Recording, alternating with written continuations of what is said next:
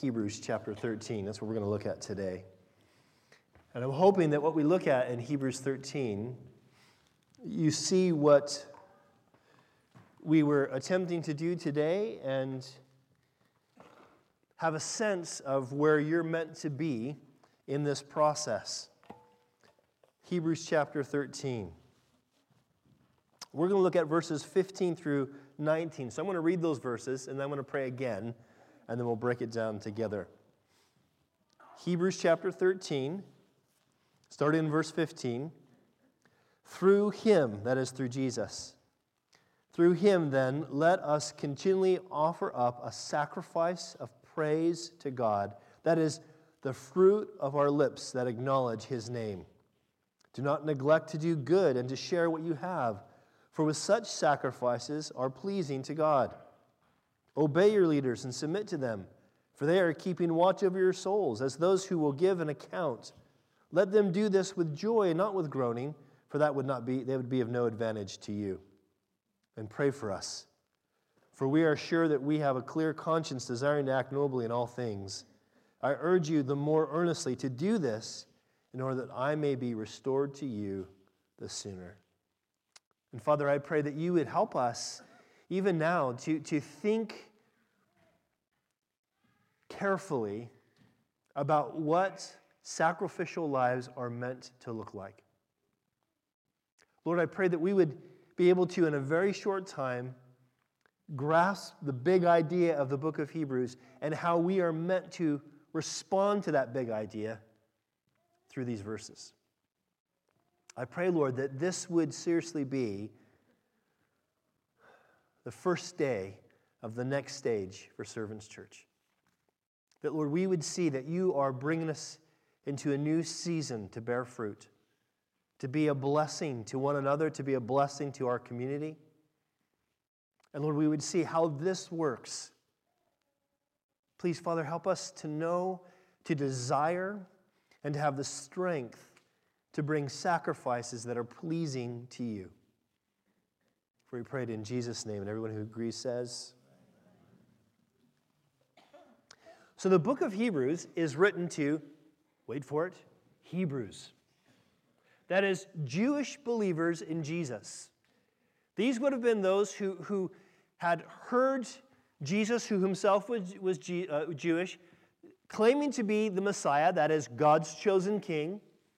And eventually, maybe it was in the earliest days, maybe it wasn't until way after Pentecost, but eventually they became followers of Jesus. But the truth is that the majority of Hebrews didn't believe that Jesus was the Messiah. It was tricky. Because the more, that, the, the more people that were becoming Jesus followers, both Jews and non Jews or Gentiles, the more that happened, the more difficult it was for Hebrew Christians to actually follow Jesus. There was a lot of persecution, there was a lot of family pressure. Sometimes they were being disowned by their families. And so, going through this, they began to be tempted to think, you know what, maybe we should just go back to Judaism. We should go back to worshiping at the temple, making sacrifices, uh, th- then mom and dad won't be angry with us. We won't get our homes or jobs taken away, and we can just kind of live a quiet life. And that was their temptation. And so the author, and we don't know for sure who the author of Hebrews is, but the author wants to say to them listen, don't do that. Don't walk away from Jesus. Don't go back to the old system because, listen, Jesus is better. He's better. You might be tempted, he would say to them that, that, that okay, yeah, but at least if we went to the temple, we, we could go and worship God there. And he says, no, wait, there's someone greater than the temple. Jesus is greater than the temple. And you, as his followers, have become the very temple. They might have thought, yes, but we need, well, what about the sacrifice? The sacrifice is for our sins. We sin all the time, and we go to the temple, and those sacrifices are made for us. And the author would say, no, no, no, Jesus is better because it took many sacrifices and they had to be done over and over again. But Jesus, once for all, sacrificed himself to pay for your sins. And they might have thought, okay, well, okay, well, what about the priesthood? We need someone who's going to pray for us and represent us before God. And he reminds them, no, listen, Jesus is better. Because the truth is that those high priests, even those high priests that were assigned by God, they could only represent you until they died. And then you had to start all over again. But Jesus, when he died, after he died, what did he do? He came back to life. He resurrected the firstborn from the resurrection. And eventually he ascends to heaven, and that's where he's seated now. He's in God's presence, representing us, never to be kicked out, which means we're never to be kicked out. And so the author is wanting to say, listen, I know it's tempting when things get difficult. I know it's tempting when things get hard to just think maybe this Jesus stuff isn't worth it. And he's saying, no, it's, it's totally worth it because he's totally worth it. Because Jesus is better than anything, any religion, even the Old Testament religion, can offer you. And so we get to the very last chapter, chapter 13. And what you have is you, you, have, you have the author trying to say, now listen, there's a response that we bring. Yes, Jesus has died for all your sins, past, present, future. So you have this secure position before God because of Jesus. And yes, you have a high priest who always represents you in heaven. And so you can go to God anytime. In fact, he, he says that right. Remember in chapter 4 where he says, um, you know, let's go boldly to the throne of grace that we may obtain mercy and find grace to help in time of need. We don't have to hesitate or go through another priest because we have Jesus. All those things are true, but he's also saying, listen, there's also a response that God's calling you to bring. You have a desire for sacrifices? Here's some sacrifices that God calls you to bring. And this is why, listen, the scripture calls Jesus' followers to be sacrificial because Jesus was sacrificial. And what we do is not something to, to earn a better place with God or a better position with God. It's something we do to demonstrate how good our God is. And so I want to talk about four, quickly, four things, four sacrifices that God would call us to bring, sacrifices that would be pleasing to Him. The first one is this, and we already did some of this. We actually sang about this specifically in chapter, uh, in verse 15. What does it say? This is sacrifices of praise. Look at this. Through Him, that is, through Jesus, let us continually offer up a sacrifice of praise, that is, the fruit of lips that acknowledge His name. In other words, we exalt Jesus in praise. We worship him together in praise. Why? Because he has enabled us to do so. Notice how it says through him? What gives us the right to sing songs to God? Are we singing songs to God trying to get his attention? Please listen to us. Please listen to us. No. In Christ, we have his focus. We, we, we are the apple of his eye. We're the ones that he loves and desires. And so when we come to him, we just say, Lord, we think you're wonderful. And we want to sing to you. And there's a reason for this, too. The reason God calls us to the sacrifice of praise is not because he needs to hear our singing. I guarantee angels sound a lot better than you. he calls us this, listen, and we read about this, you can look it up later in Ephesians chapter 5. We read about where that we're called to address one another in psalms and hymns and spiritual songs, making melody in our hearts to the Lord, but singing to one another. Why? Listen.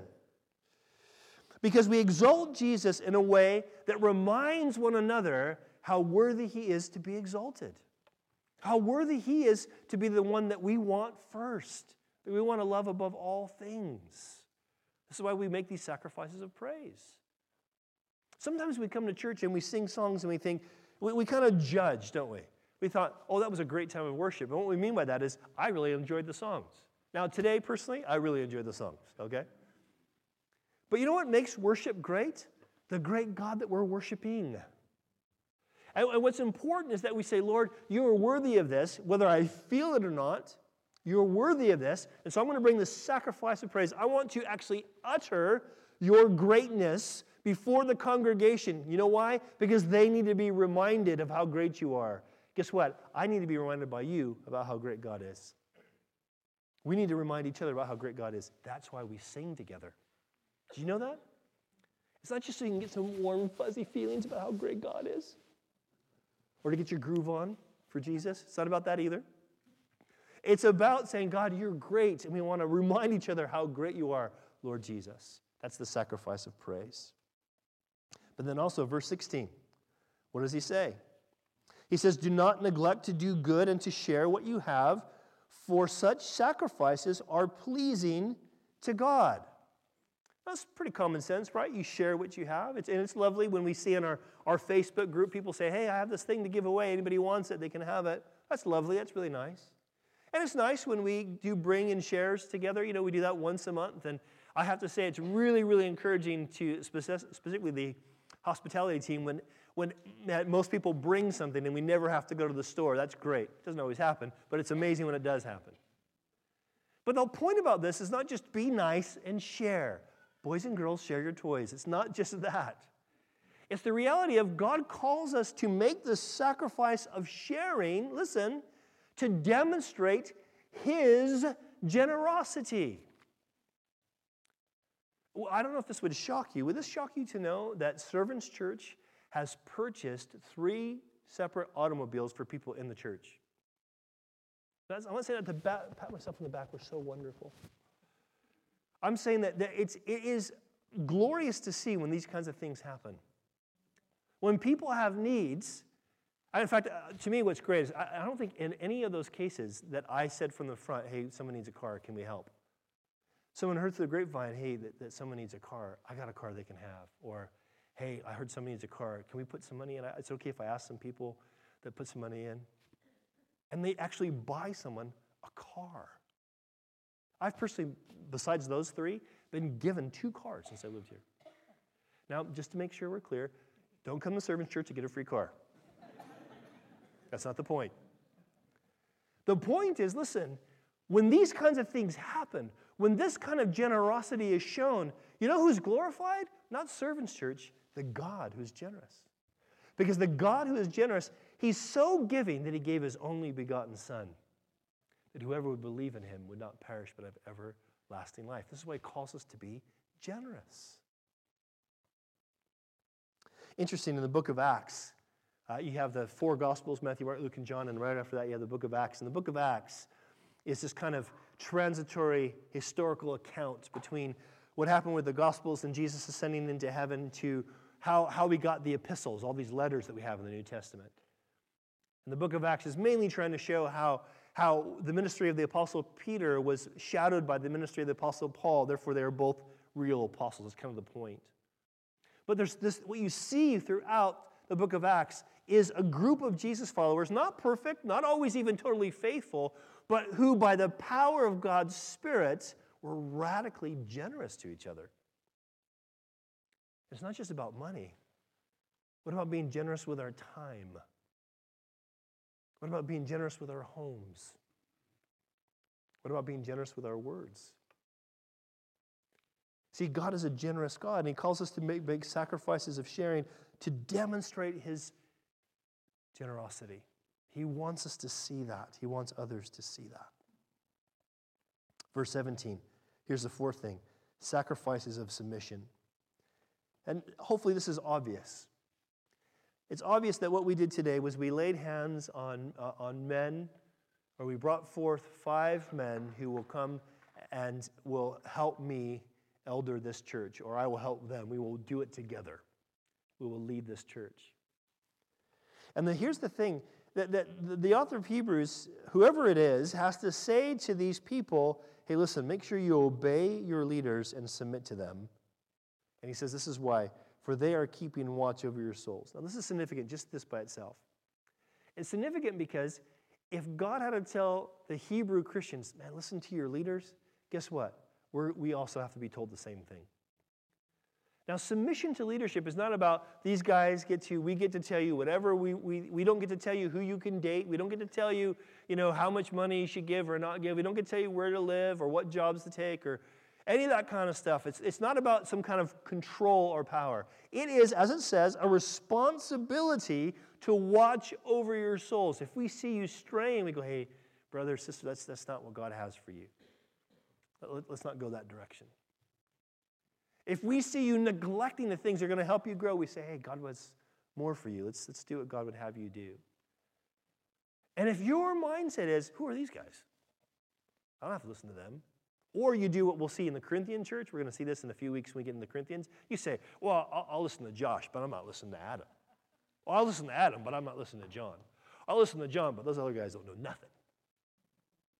You start having that attitude, guess what? You're not doing what the scripture says. You're not making that sacrifice of submission. Now, listen, you know why there's a group of us? And why it's ideal biblically for us to have a group of men uh, uh, uh, uh, sharing the responsibility for leadership? Because then we're called to submit one to another. Do we have to practice submission. We have to defer to one another. Well, who gets to def- who defers to whom? It depends on what the situation is. It depends on what the need is. When we see someone, that person has the insight, let's defer to them. It's not all of them deferring to me or whoever comes to be the teaching pastor at the church. It's us deferring to one another. So we are practicing submission and we're calling you, guess what? To make the same sacrifice. So that when, we, when you get challenged from the pulpit or in person, that you go, okay, this person's watching out for my soul. I need to at least consider this person that cares about my eternal soul. In fact, what does the author say? He says, they watch over your souls as those who will give an account. Do you know why the book of James says not many should become teachers? You could translate that to, or not translate that, but you could include in that elders. It says not let many of them because they're going to receive a stricter judgment. So when we face God on Judgment Day, the standard that we have to face is heavy, which is why a lot of guys don't want to do this, which is why I think these guys who we've, I've kind of, I think, uh, breached the subject with all five of these guys before, have before said, uh, I'm not too sure. But now that I'm leaving, they kind of thought, you know, actually, maybe I need to step up. And they, they, they counted that cost. I'm so glad, though, they were like, I'll do it, yeah, put me up front. I love to be up front. Great. I'm glad they weren't like that. I'm glad there was a sense of this is a big deal to take responsibility for the souls of people. This is a thing that's important too. The reason God calls us to, to submit to those in authority over us, or us in authority submitting one to another as those who give account, he says, This is why. Let them do this with joy and not with groaning, for it would be of no advantage to you. Listen, I, I, I can say this. I, can say this with a clear conscience, all right? The almost, what has it been? 19 years that we've been since we started this church? almost 19 years, 18 and a half, have been years of joy, with a few exceptions. There's been times when it's been really, really tough. And I'll tell you, here's when it's toughest. It's not toughest when people are hurting. It's hard. We've had our own fair share of hurting this year. And when people hurt and you hurt with them, it is hard. It is hard. But you can even still find joy in that because you go, Thank you, God, that you are bigger than this and you can bring us through this. But I'll tell you what's when you don't have joy, you don't have joy when you sacrifice time with your family, when you sacrifice security of, of a future, and you tell people, listen, I'm just wanting to encourage you, the Lord loves you, let's seek Him together. And they think, well, well, who are you to tell me what's up? And then they still want to stay in the church. That's not joyful. That is hard. That is tough. I have to confess, there's been more than one time when I've had to remind a few men of my testimony of being violent before I was a Christian. and had to repent right after that. It's hard. And guess what? When it's hard for the people that are overseeing your souls, when you make it hard because you just are stubborn and you don't want to hear what God says, not what we say, what God says, when you're stubborn like that, you know what ends up happening? We don't have joy and you get less shepherding, you get less help. I, I want to be honest too. We did put out there, I, I, think you guys probably saw, if you guys see, it was, in, it was in the email, we put it on all social media, we put it on the website. Please be prepared to come and encourage and pray for you guys. It's, I, will be honest, I'm a little bit disappointed. Uh, you guys who are visiting, don't, don't feel any, any trip, okay? But you guys who know this is your church, I'm a little disappointed. Thank you, Sammy, for coming up. I'm a little disappointed the rest of you guys kind of just sat there. That's sad to me. It's sad to me because these guys are sacrificing a lot to do this. I get paid full time to do this. But these guys are sacrificing a lot to do this. And when we have a meh attitude, we're not bringing a sacrifice of submission. Because here's the, here's the reality this is about, listen, receiving God's authority. And the gospel is the gospel of the king. The good news that we're meant to pronounce is that we have a God who's in charge of all things, a God who took on flesh, became a man, and died for us. He entered into every kind of suffering we've ever entered into, and He paid for every sin we've ever done. And He rose from the dead to guarantee our resurrection. We have this good God, and He's worthy to be submitted to, except when those guys in the church tell us what to do. It's not a good witness, is it? Now, I, I believe, I really believe, that we at Servants Church are not changing from the best than the second to the second best. Like, you know, oh, it's been good, you know, we, we really appreciated John and Sarah's ministry, and well, if we have to settle for these five bozos, I mean, guys, brothers, um, then that's what we'll do. Now, we're going from good. I, I'm not going to bag on my own ministry. I think God's done some good stuff but we're going from good to better. And we're going to better because this is what God describes a group of men who love Jesus, who are submitted to Him, who are submitted to each other, that lead God's people forward. And we lead them forward knowing this the best is yet to come. The best is yet to come. That's where our joy comes from. Amen. Amen. So, what's the fourth one? This fourth one is where we really want you guys to be involved. You really need to, and I, I want to assume that a lot of you guys have prayed for the leadership of the church. I want to assume that's the case, okay? But in case it's not, let me just really encourage you in this. Listen, these are, this is the fourth sacrifice that pleases the Lord. It's the sacrifice of prayer. The author, again, we don't know who that is, but we know he's obviously serving in a team. Notice it says, pray for us. Pray for us, for we are sure that we have a clear conscience. In other words, we, we are wanting to walk the walk ourselves, and we desire to act honorably in all things. For, for when he says pray for us, what, what does he say? If they're walking right, what do they need prayer for? To keep walking right. You see, what happens when you step up towards leadership is there's a target on your back. You become an official, and I, I got to say, too, you got to pray for their families. You know, we are, uh, many of the wives, not necessarily all of them, many of the wives of these men are already, in, uh, well, they're all already involved in ministry. All the wives are already involved in ministry, but some of them we are encouraging to take on some leadership roles, to pray about that. But not just because they're elders' wives. And we don't want them to feel any pressure to do any of that. But here's the reality even if they feel like, no, God's not calling any of us to do that, we're going to just serve the way we've already always been serving, you know what's going to happen? Everyone's going to start watching them even more. And their kids. One of the pastor's kids again. Who's running back and forth up there? One of the pastor's kids. This is what's going to happen. And they want to act honorable in that. Honorable is not like my kid should be perfect. Honorable is that and saying, okay, I'll go get my kid. but you got to encourage them. You got to pray for this for them. These are, these are men who know they need time alone with God, but when you're trying to deal with kids and, and a wife and a full time job and ministry responsibilities, trying to spend time alone with God is hard, but they know they need that. You need to pray for them to be able to get alone with God and receive from God what they need. These are men who are strong personalities. All six of us have strong personalities. And the temptation is going to be to push each other or override each other. And we're going to have to walk in humility and learn to submit to one another. Because you got to pray for us. You got to pray for us. But don't just pray for us to be acting honorable in those things. Pray for us as individuals as well. I love that Adam said he really looks forward to getting to know a lot more of you guys. I love that. That is our heart.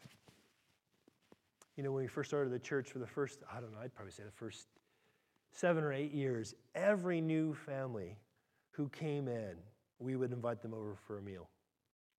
So someone would come over, and uh, you know, the church, the church was way smaller back then, and, and you know, so if there's only like 50 or 60 of us in a service, someone would come new, everyone knew who the new person was. And so we'd say, you know, now I have to ask people, have you been here before? Because sometimes I don't know. But, but, but, they would come in and we'd say, hey, well, great, good to know you. What are you thinking about? And just seeing where they're at. And then saying, you know, you're welcome to come to ours. We got some stuff in the slow cooker. We can make some more pasta. You're welcome to come over to ours. It's tougher for us to do that because we're so much more spread out as a church, even the leadership. But still, We used to do that. We can't do that as much anymore. So maybe you can invite us. Say, we want to get to know you. We want to know the kind of men and women you are. And in doing so, pray for us as individuals. This is what the author says I urge you more earnestly to do this in order that I may be restored to you sooner. We, we think it could be that he's just away and wants to go back to where these people are, maybe in Jerusalem. Or it could be that he's in prison. Some people think it might be Paul in prison. Don't know. But they, the Hebrews would have known. They would have known what he's asking for, or she. There's even some versions that think it was a, a woman who wrote this. Was asking for when it comes to prayer. This is the thing. We serve a God who sacrificed for us. We serve a God who's, who, who didn't need to make anything or anyone, but did make us so that we could know Him. He made this universe so that we could know Him. That is why you exist. And this God didn't just kind of like sit back there and say, figure it out as you look at creation. This God became a man, as human as you or I. And he lived a life of sacrifice. The first 30 years of his life, for the most part, he lived in a very humble setting, unknown to pretty much anyone.